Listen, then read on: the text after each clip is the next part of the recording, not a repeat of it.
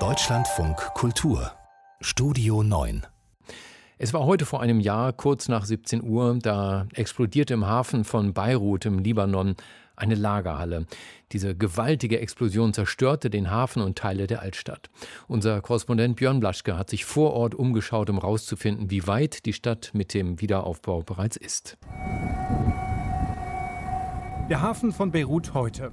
Von dem Krater, den das explodierte Ammoniumnitrat hinterließ, ist nichts zu sehen. Der Kai, auf dem das Lager mit den Chemikalien stand, wurde einfach weggerissen. Sofort bahnte sich das Meer seinen Weg und füllte den Krater. Um das Getreidesilo, tausendfach fotografiert, weil es wie ein Mahnmal neben dem Explosionsort stehen blieb, wurde eine Sicherheitszone eingerichtet, sagt Joe Saab, neuer Hafendirektor für Planung und Projekte. Es neigt sich zur Seite, weil die Hälfte der Säulen uh, unter dem Silo zerstört wurden.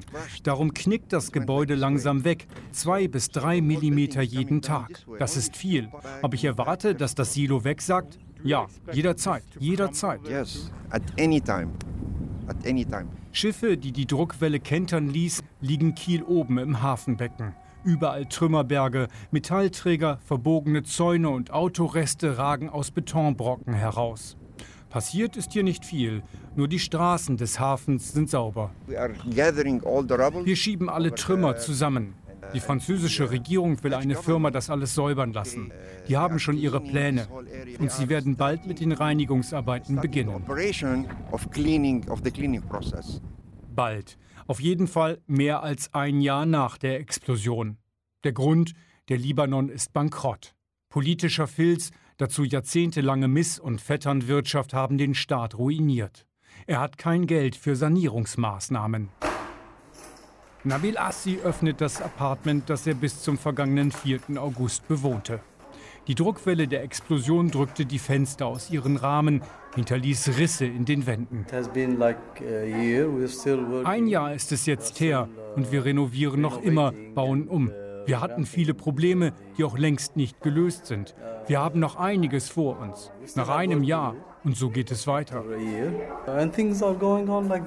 Die zerstörerische Explosion machte Nabil und seine Familie obdachlos, sowie 300.000 andere Menschen. Viele wohnen bis heute in einer Notunterkunft oder bei Verwandten oder Freunden. Die Familie Assi hat in einem anderen Stadtteil ein kleines Apartment gemietet. Um die Sanierung ihrer alten Wohnungen können sich die vier nur an den Wochenenden oder an Feiertagen kümmern. Ansonsten arbeiten sie von früh bis spät. Im eigenen Computergeschäft. Hilfe vom Staat, Fehlanzeige. Der Rücktritt der libanesischen Regierung nach der Explosion im Hafen von Beirut hat den Niedergang beschleunigt. Zunehmend sank der Wert der libanesischen Lira. Doch die Bildung eines neuen Kabinetts scheiterte immer wieder. Der Libanon hat ein kompliziertes politisches System. Es sieht die Beteiligung aller anerkannten 18 Religionsgruppen im Land vor. Internationale Forderungen nach notwendigen Reformen des Politik- und des Wirtschaftssystems verhalten bisher. Daher auch gibt es für den Staat keine internationalen Finanzhilfen. Das Grauen bleibt. Im Hafen von Beirut lagern wahrscheinlich noch mehr gefährliche Stoffe. Das zeigen die Brände, zu denen es nach der Explosion im Hafen von Beirut kam.